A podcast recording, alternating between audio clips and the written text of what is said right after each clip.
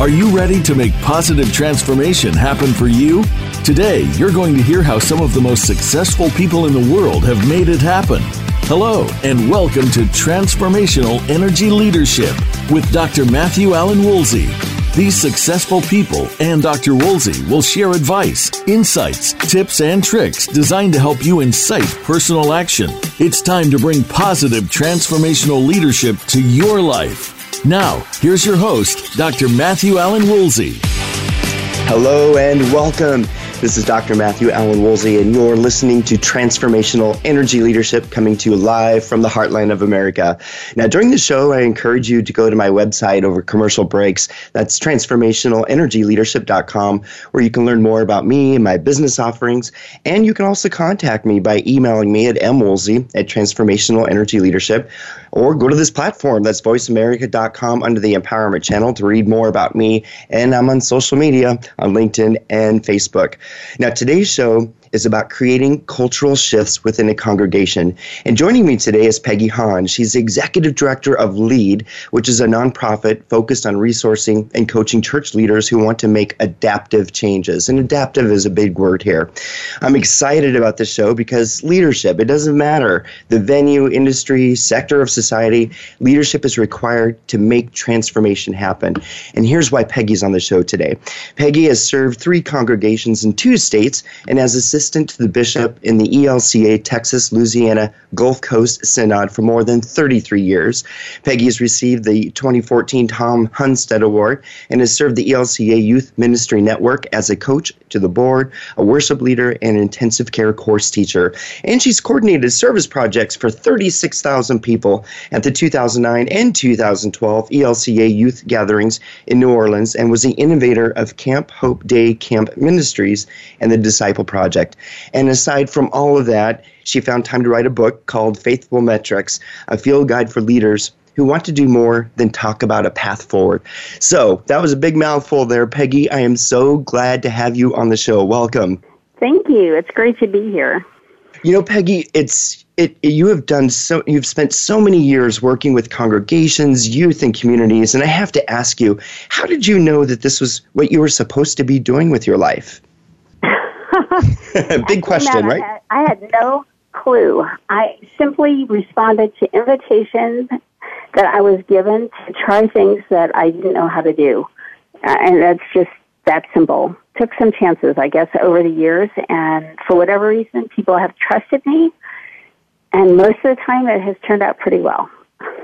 Yeah, eh, well, and when we when we take those chances and step in that uncomfortable zone and stretch ourselves, that's when we we learn and keep on growing. And certainly, when I read your book, that message came through a lot, and your life is living proof of that.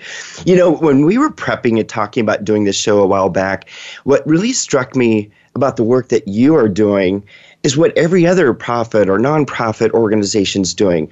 And so let's talk about the essence of leadership in all of this. Why does LEAD exist?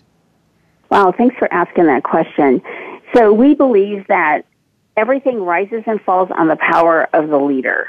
And in the Christian leadership world, we know that that power comes to us through the Holy Spirit. But regardless, we know it is God using people to make changes in their environment, whether it's in their home, in their workplace, or in their congregation. And so we focus on helping that leader get a new mindset and be able to have the courage to take those courageous risks that they need to make. We also try to help them understand how really true leadership is not just leading yourself, but leading others. Mm, and it really begins, yeah, all those things, yourself and others. And I know in your book you called not so much even risks, you talk about ex- trying experiments. And I, I really mm-hmm. like the way you, you framed that. Yeah, experiment, give it a, give it a whirl. So, you know, when we talk about faith, what does it take to revitalize faith communities? So, it's hard work.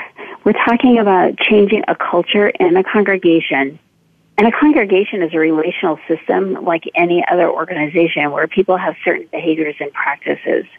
And so the transformational work in a system like that starts with a team of people who begin to deepen their trust with one another and then have the opportunity to bring more and more people into that trusted um, environment. We use a lot of the work from Ron Heifetz um, and the work of the practice of adaptive leadership to help leaders understand uh, that once they go out and listen, our work is helping congregations listen, leaders listen first to God in the congregation, then into the neighborhood, uh, well, a- as they discover where God is calling them and moving them. The, you talked about experiments. The work of creating the experiments uh, is work that begins after that listening.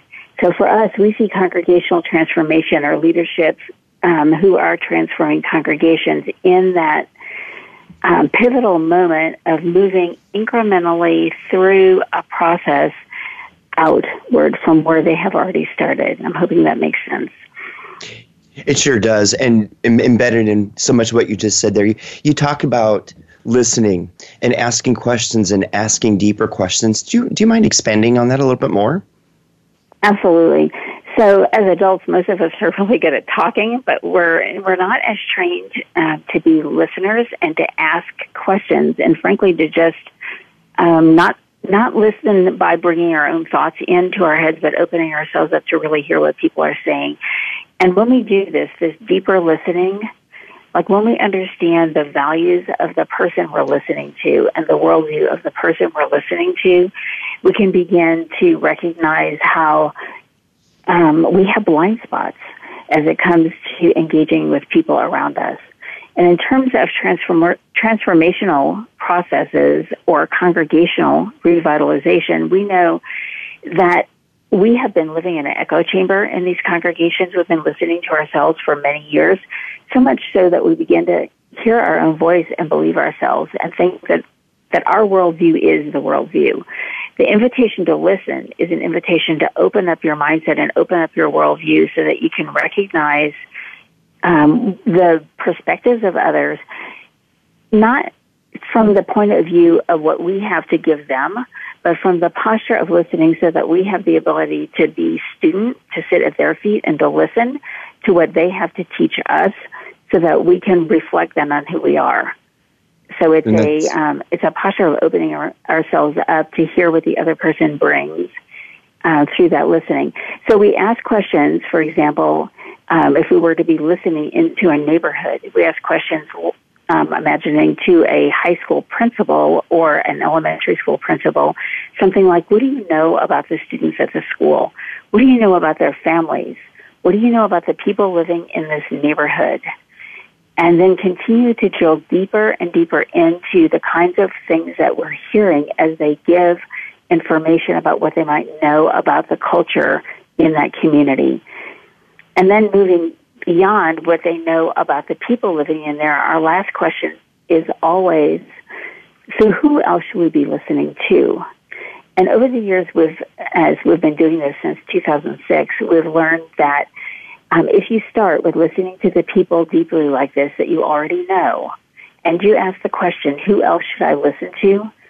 It's just pure gold because then they will um, invite you and introduce you even to people who know more about the um, dynamics in the local area that you're hoping to learn more about.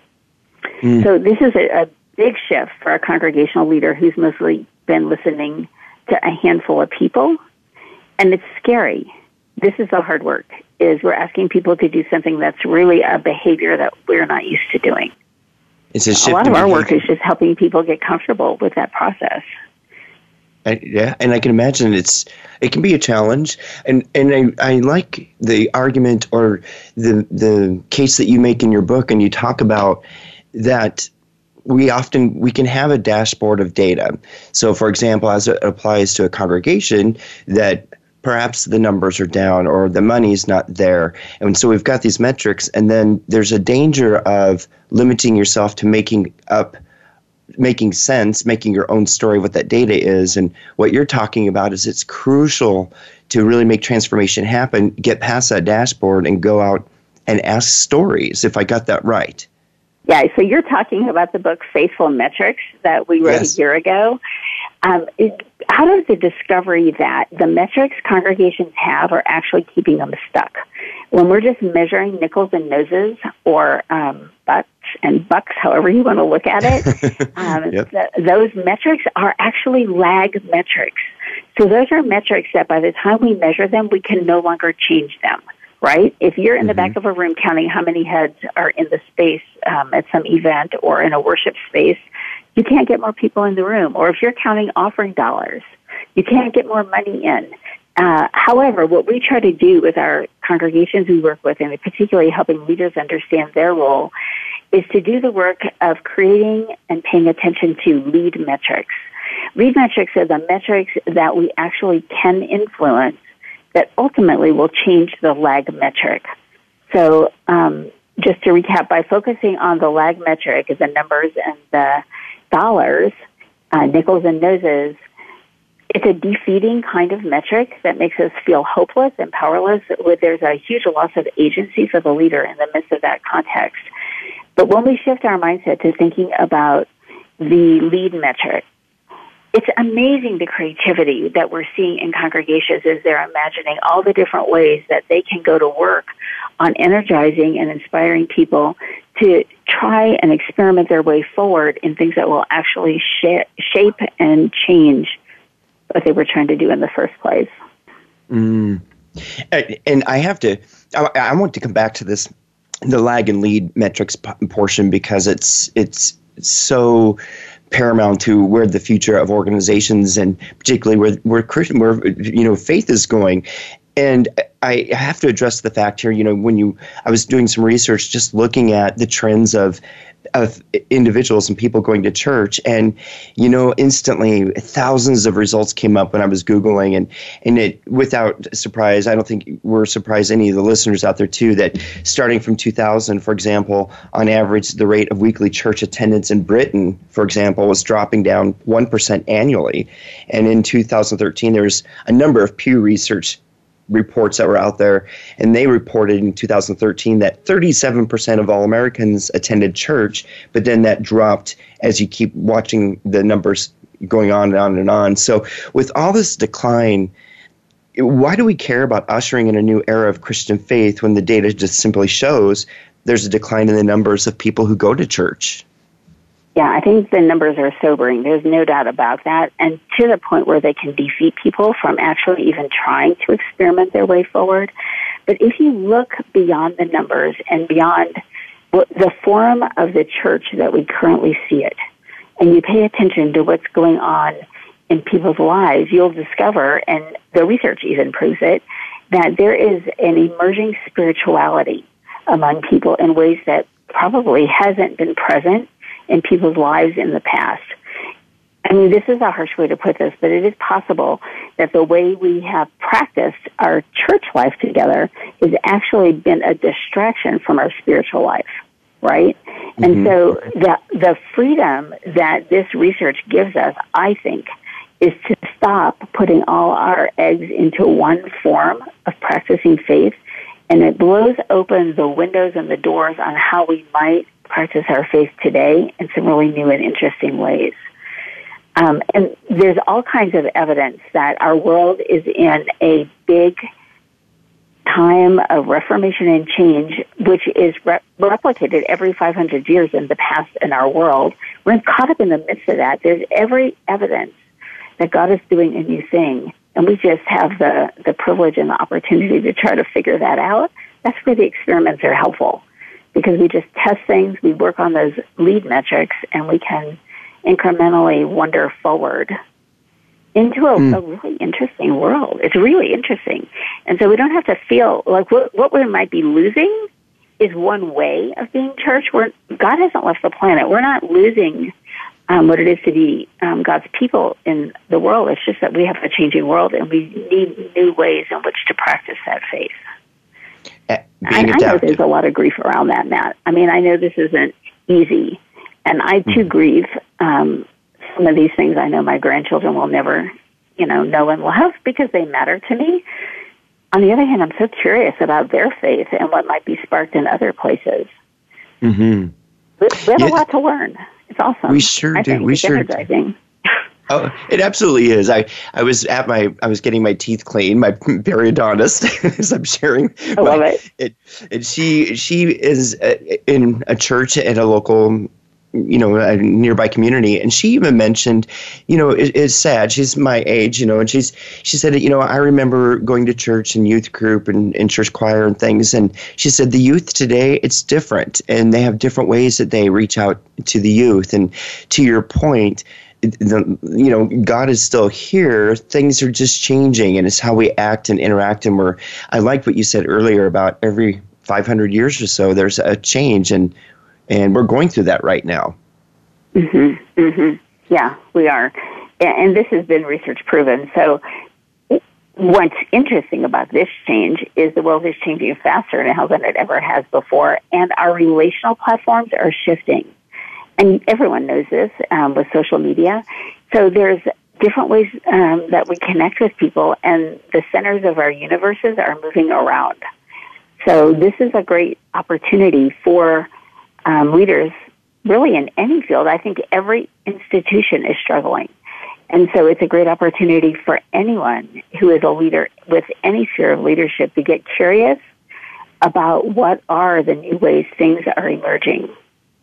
I mean, this is silly, yeah. but I think about Uber Church, right? I mean, 10 years ago, no one knew what that was, Uber. uh, right. We are all using it. So there's so many of these really wonderful ways we're repurposing things. I'm just curious what that'll mean for the church. I don't know yet.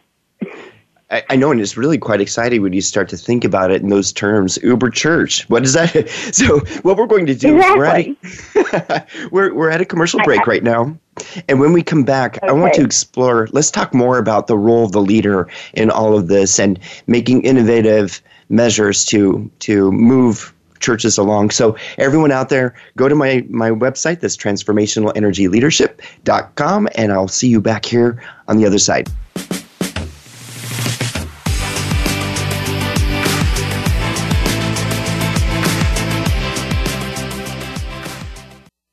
Become our friend on Facebook. Post your thoughts about our shows and network on our timeline. Visit facebook.com forward slash voice America. Are you looking for life's answers? How about the meaning of true self? Can you really be a better person overnight? Well, good luck with that. Now, if you really want to know more about this insane world and life we lead, tune into Dr. Gary Bell's Absurd Psychology. You'll learn about how the brain operates under different psychological conditions, some common sense. Heck, you might just actually learn something. Listen Fridays at 9 a.m. Pacific, 12 noon Eastern on Voice America Empowerment.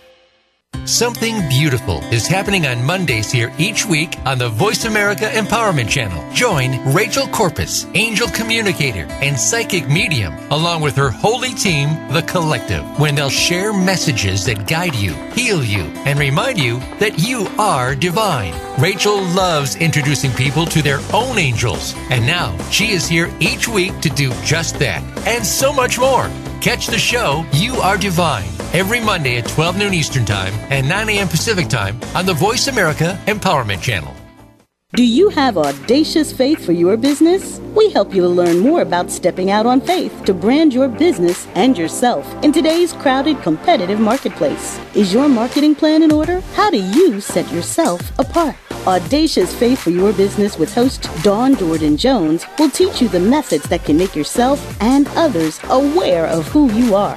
Audacious Faith for Your Business is broadcast live every Friday at 7 p.m. Eastern Time, 4 p.m. Pacific on the Voice America Empowerment Channel. Tune in and see your hard work pay off.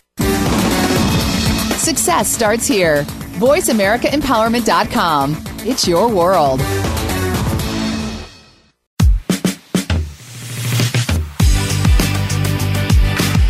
You are tuned in to Transformational Energy Leadership. To reach Dr. Matthew Allen Woolsey or his guest today, you are welcome to call in to 1 888 346 9141. That's 1 888 346 9141. If you'd rather send an email, send it to mwoolsey at transformationalenergyleadership.com. Now, back to this week's show. And welcome back. Today I'm joined by Peggy Hahn, and we're talking about the need for transformational leadership in faith communities. And Peggy and I, in the first segment, we're talking about her focus and what her organization called LEAD does for its clients. And and Peggy, in fact, before we went to break, we talked about Uber as a as an app for churches. So we'll see how that plays out, huh? Um, but what I do want to talk with what I do want to talk with you about is let's get more specific in terms of what you do in your work through LEAD and how you work with leaders. Um, yeah, absolutely. So we work with leaders in a number of different ways. Um, and I would say the most effective, however, is when we have a hybrid, and that is the opportunity to work with leaders as part of a learning community so that they come with a cohort from their own congregation. Uh, they participate over a three year transformational process that begins with a seminar. Uh, then six months later comes back together for the next seminar, and we do have a seminar every six months but in between those seminars, and this I think is the most important part to pay attention to, um, is the leaders will work with a, a professional coach. So the seminar is like probably many seminars people have been to over the years, and that is where we bring people new content, new information, new ways forward. And we do have processes that we work in these seminars. Uh, so we bring all that content, and we always are updating our seminars so that it's the latest and greatest resources that are coming out of social science in any given point.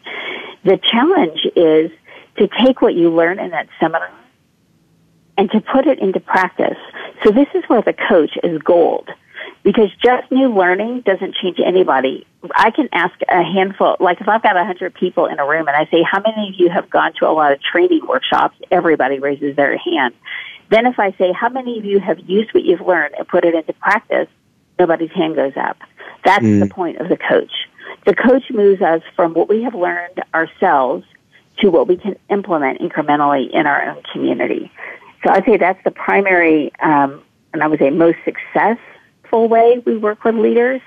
We also like the idea of a congregational team because we know it's really hard to change a system by yourself, but to start with a critical mass of um, key folks, we like to use um, teams of people that are built around the same elements you might put together if you were trying to launch any movement. There's actually info on that, and so we we try to look for leaders that fit that those characteristics and then they move forward after the seminar with the support of a coach meeting monthly doing their work.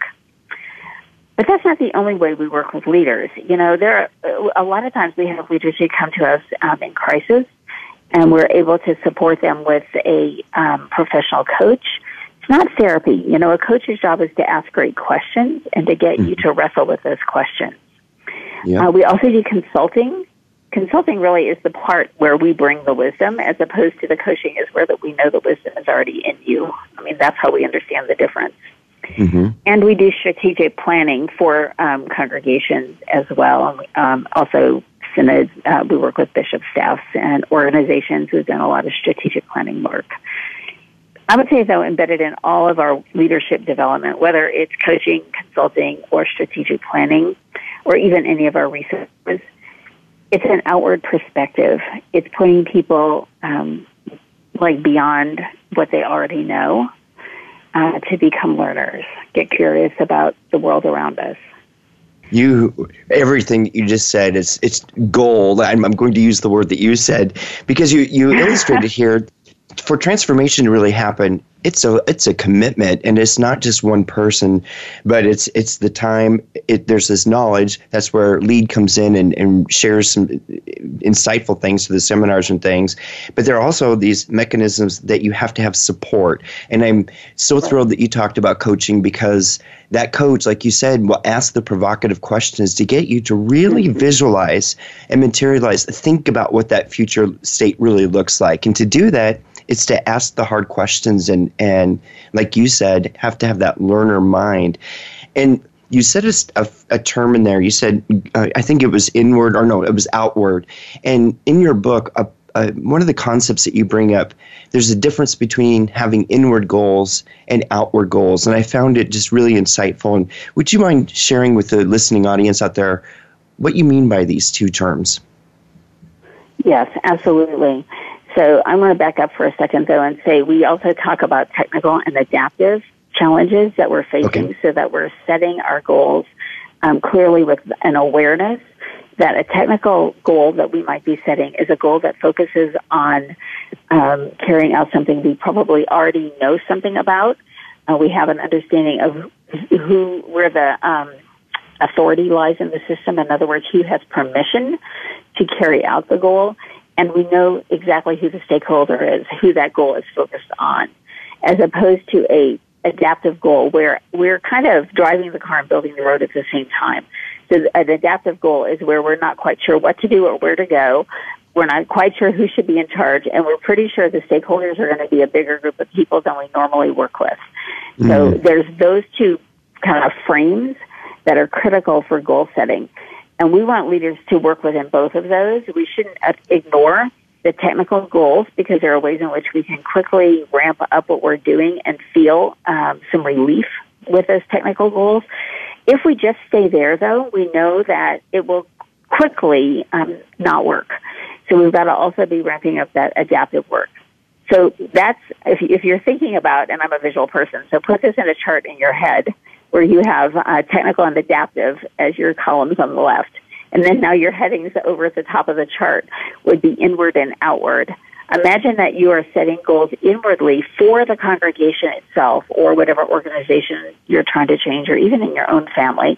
You're setting those inward goals. When I say inward, I mean, for example, um, I'll just use a congregational story. We can be talking about how we're going to be more welcoming and look at our hospitality within our own congregation. So, for example, paying attention to the different um, languages we might be attentive to or different cultural practices of people in our own neighborhood.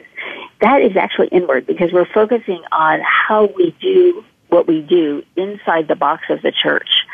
Outward, however, are how we set goals to people who aren't there yet. How we partner with our neighbors to care about um, food insecurities or to care about other needs in our neighborhoods, whatever they might be. And we learn what to do in those outward goals, which, by the way, is usually our most adaptive work, but not only adaptive. We learn how to do that by listening. And the reason I say our outward goals are not just adaptive is because we can draw on the resources that we already know.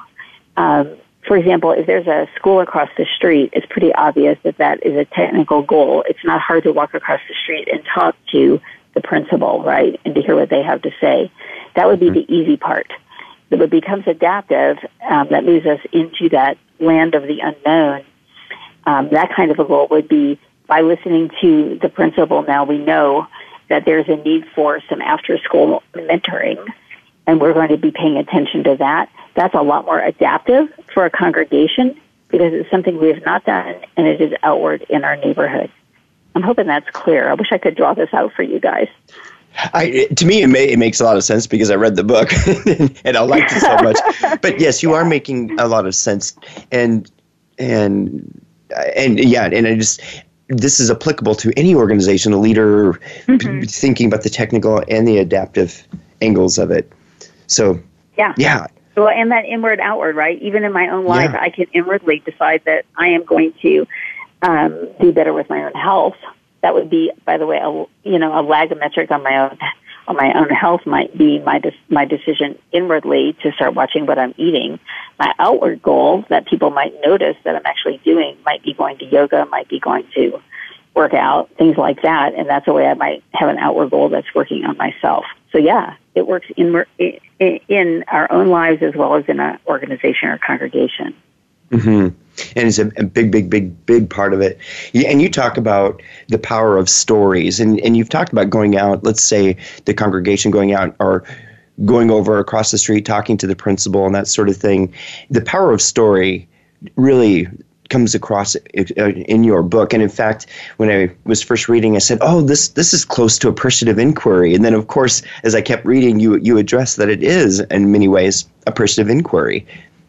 Yeah. And so, yeah, yeah, gathering those positive stories. Share with us an example of because it's it's good to talk about these things. What's an example of a synod or a congregation or church that had a, a, a seem a seemingly insurmountable challenge.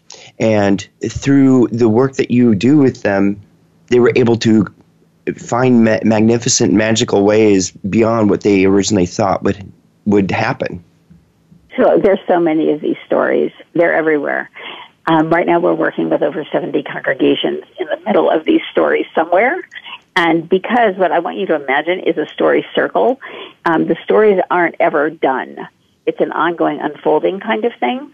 So um, I want to talk though about Joy Reigns Lutheran Church, and they are in the um, in Maryland, in Edgewater, Maryland, and this is a place, a congregation that I'm going to guess, and maybe it'll tell me I'm wrong, but I think they have about 150 people, 120 maybe, um, who are active in their worship life. And this congregation began working with us, and in the intake interview mentioned that there was a bunch of resale shops right on the property of the campus. These are like trailers where they sell old clothing. No mm-hmm. one really wanted to deal with those. And so they said, we're just ignoring those. And I thought, wow, okay. So they went and followed our process, ended up outlisting in their own neighborhoods, only to discover they're actually known in the community for those resale stores, resale shop. So they had to do, they went out and learned discovered, they had to come back and reflect, okay, we, we now know that we are um, known in the neighborhood for the resale shops that we ourselves detest. And we have to reflect on what does that mean about us? What does that mean about our community? And what does it mean about the resale shops? They also, when they were listening, learned about a ginormous opioid addiction issue in Edgewater. It like scores really high on the um, charts in the United States for places where opioid addiction is um, just off the charts bad. And so they had that big aha uh, in the learning. And as they were fe- reflecting on this, they recognized that their retail stores were in fact their front door into becoming a place of healing and hope for the opioid addiction problem in their community. And now they're in the process of acting on that. But it's not a one thing act, right? I mean, mm-hmm. so that's what I want you to hear. Um, learning takes many forms. The reflecting is ongoing. It's never done. And, and if their pastor were in this conversation, she would be uh, quick to tell you all that they continue to reflect on. And if um, some of the leaders in that congregation were here, they would tell you the many ways they're acting on things and sometimes how uncomfortable they really are with this. But I will tell you this, when they named this as truth in the congregation, they also recognized how many funerals this congregation has done with people who have died of opioid addiction. So wow. in truth, it was already happening in them mm-hmm. and around them and through them, and now they became aware through this listening process um, of how they might actually be a church that adds um, to the healing and hope of the people around them. It's just powerful what they're doing. That you can't imagine it. Wow.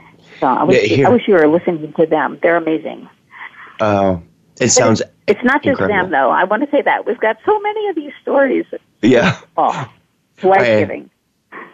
Oh, it's and it's. I mean, how powerful and and just so nurturing for everyone involved in that to and it, and it goes back to what you're saying when you go out and you ask and you hear the stories and really listen and and that leads that leads to the lead metrics and it's really quite wonderful.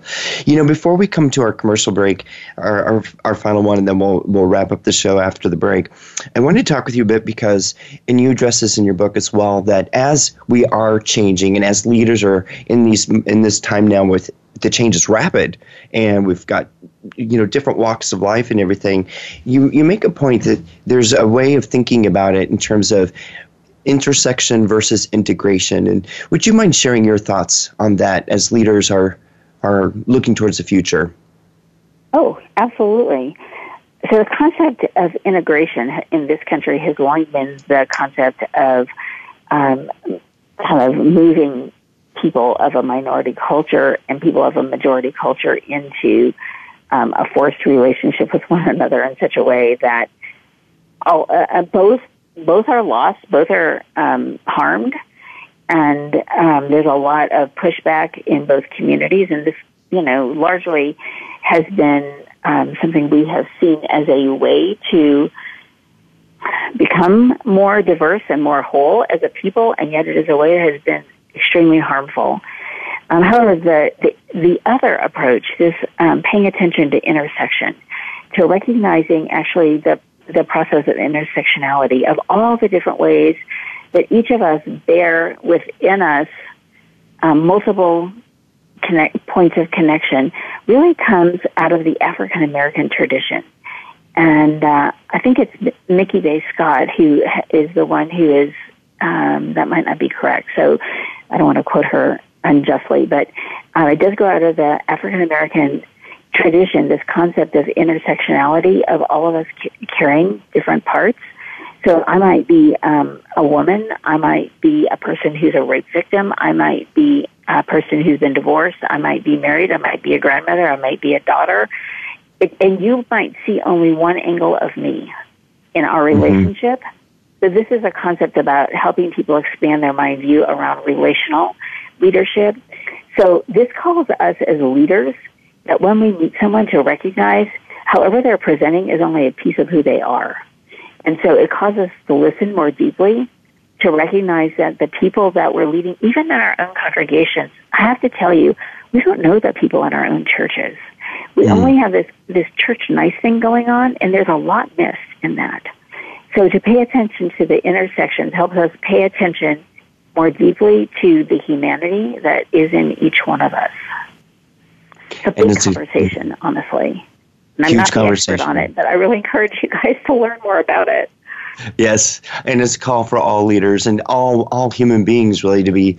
What I see of Peggy right now, that's only one dimension of this very complex person, and it's a powerful message right. for all of us to keep listening to.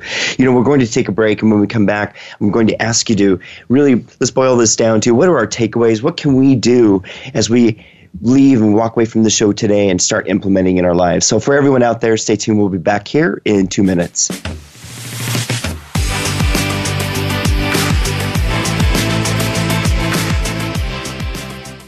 Think you've seen everything there is to see in online television? Let us surprise you. Visit VoiceAmerica.tv today for sports, health, business, and more on demand 24 7. Have you always known that something different was possible for your life and in the world? What if you could create beyond your current reality? If your relationships, finances, business, health, and life could be anything, what would they be? Join Heather Nichols for an invitation to discover what is true for you in every area of your life and for conversations loaded with pragmatic tools for how to create it. Listen live every Monday at noon Pacific and 9 p.m. Central European Time for Creating Beyond Reality on the Voice America Empowerment Channel.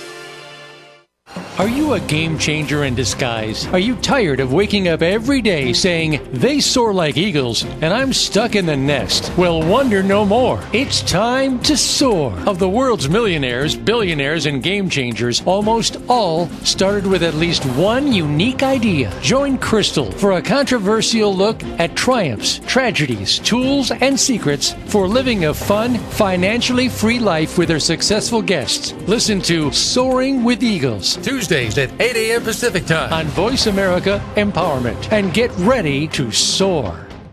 Are you where you want to be right now? We live our lives sometimes looking at others and thinking the grass is always greener on their side, not realizing that we have the power within us to pursue our dreams. It begins with a head start in the right direction, and that head start is with host Carla D. Walker and From the Inside Out. Believe in your abilities and take action. Listen live every Tuesday morning at 9 a.m. Eastern Time and 6 a.m. Pacific Time on the Voice America Empowerment Channel. It's your world. Motivate, change, succeed. VoiceAmericaEmpowerment.com.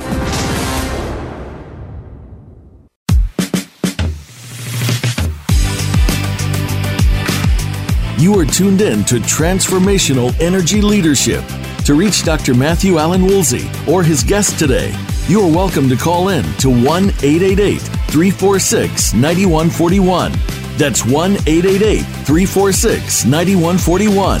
If you'd rather send an email, send it to mwoolsey at transformationalenergyleadership.com. Now, back to this week's show. And welcome back to the show. We have been talking today about leaders transforming their faith communities. And my guest, Peggy Hahn, and I, well, she's really highlighted the challenges and rewards happening in the work that she does with these faith leaders during a time of really rapid change here, not only here, around the world, and when it comes to the church's place in the community.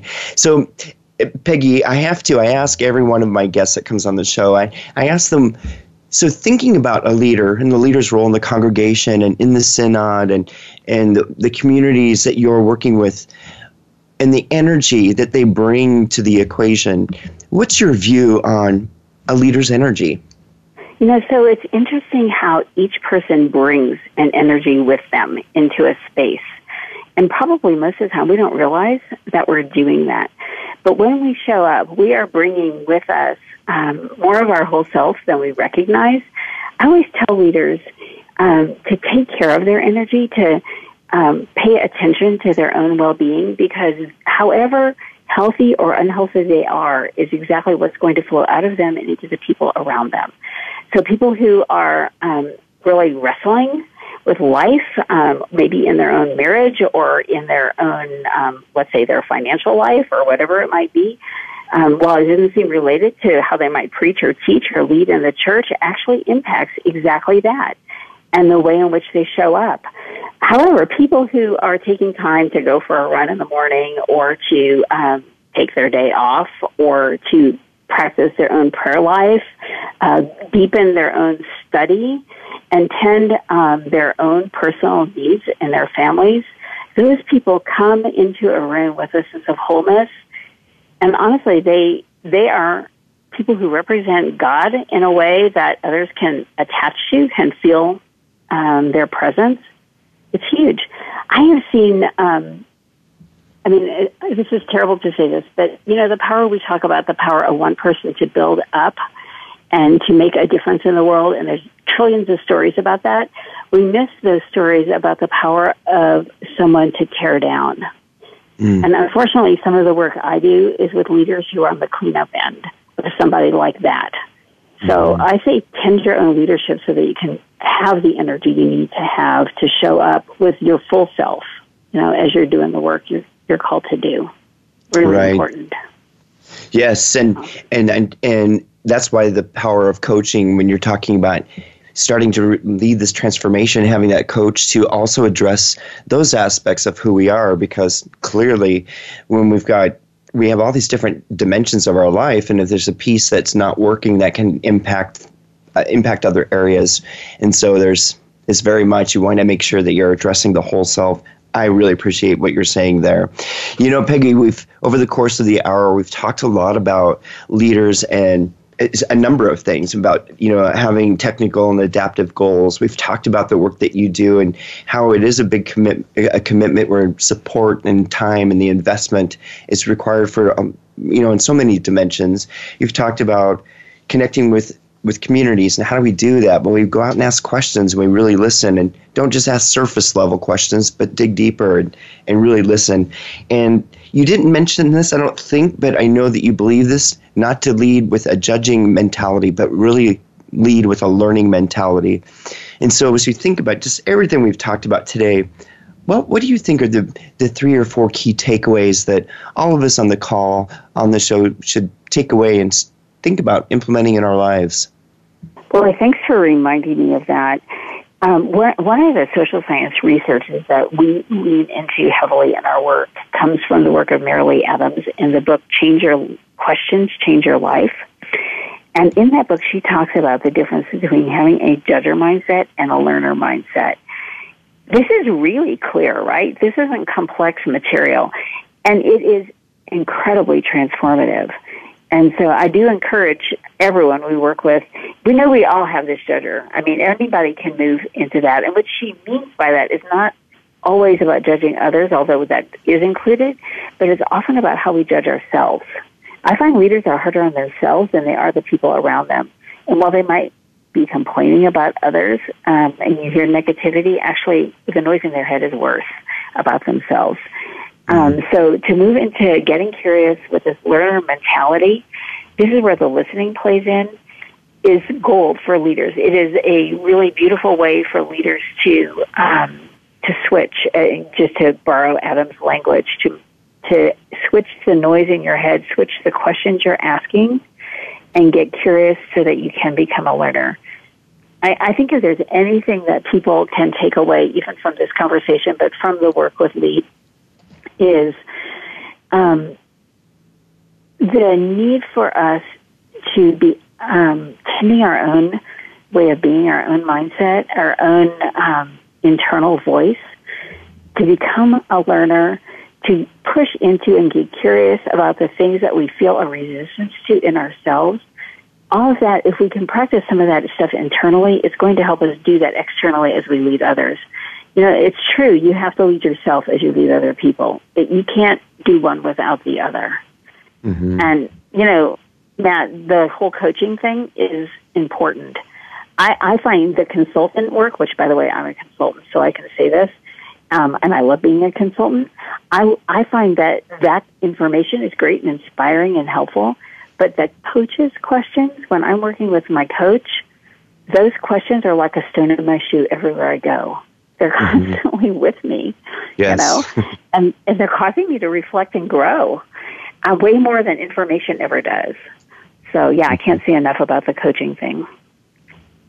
Oh, fantastic. So be curious, ask those questions, move into that learner mindset, mm-hmm. and you mm-hmm. have that mm-hmm. coach, mm-hmm. yeah, to push you. Well, you know, it's been an absolute uh, pleasure to have you um, on the show today. And, you know, as I'm thinking about everything that you've talked about, I, I'm also curious, Peggy. So you have you have a coach. What do you do to continually develop yourself and, and keep your the work that you do fresh and up to date? Uh, well, thanks for asking that. I do have a coach, um, but I'm a cra- I'm a crazy reader. And I do want to say, um, in interviewing leaders before I started Lead as an organization, I interviewed 60 pastors in three weeks. And let me tell you, I could see the difference between those who are growing and who, those who were not in a nanosecond. And mm-hmm. I learned that this is the number one question I can ask. If there's like a single question I can ask a leader to know where they're at and take a temperature is this question. What are you reading? That question. And you know what? I don't care the answer to that question. I care that they are reading something or listening to podcasts or looking at TED Talks or, you know, YouTube videos, whatever it is. But we have to be doing something uh, to grow ourselves because in this time of great change, we cannot not be paying attention, right? Absolutely. So yeah, mostly for me, it's it's a lot of reading. I do the audiobook thing. I do the digital book thing. I have hard copy books all around me. Maybe it's a sin because I buy so many books. I don't know. this is my um my self indulgence. Oh, that's so. wonderful. Yes, I, I'm I very much the same way. Crazy and doing this show and the work that I do too, it's it's it's really quite wonderful. I just recently got, got a personally signed book, Carol Dweck, her latest book mm, on mindset. Yeah, I love her work. Yes, I do too. That's, and I could, that's awesome. You got a signed copy. I'm jealous. I know, that's I really do. Cool. Lucky me, right? Okay, well, thanks, Peggy. Thank you so much. Oh, and by the way, what is the best way for the listeners to get a hold of you if they want to, you know, to make contact with you after the show? Yeah, I sure hope you guys do call us if there's or reach out to us if there's any way we can support the work you're doing. Um, you can reach us at waytolead.org. That's W A Y T O L E A D dot org.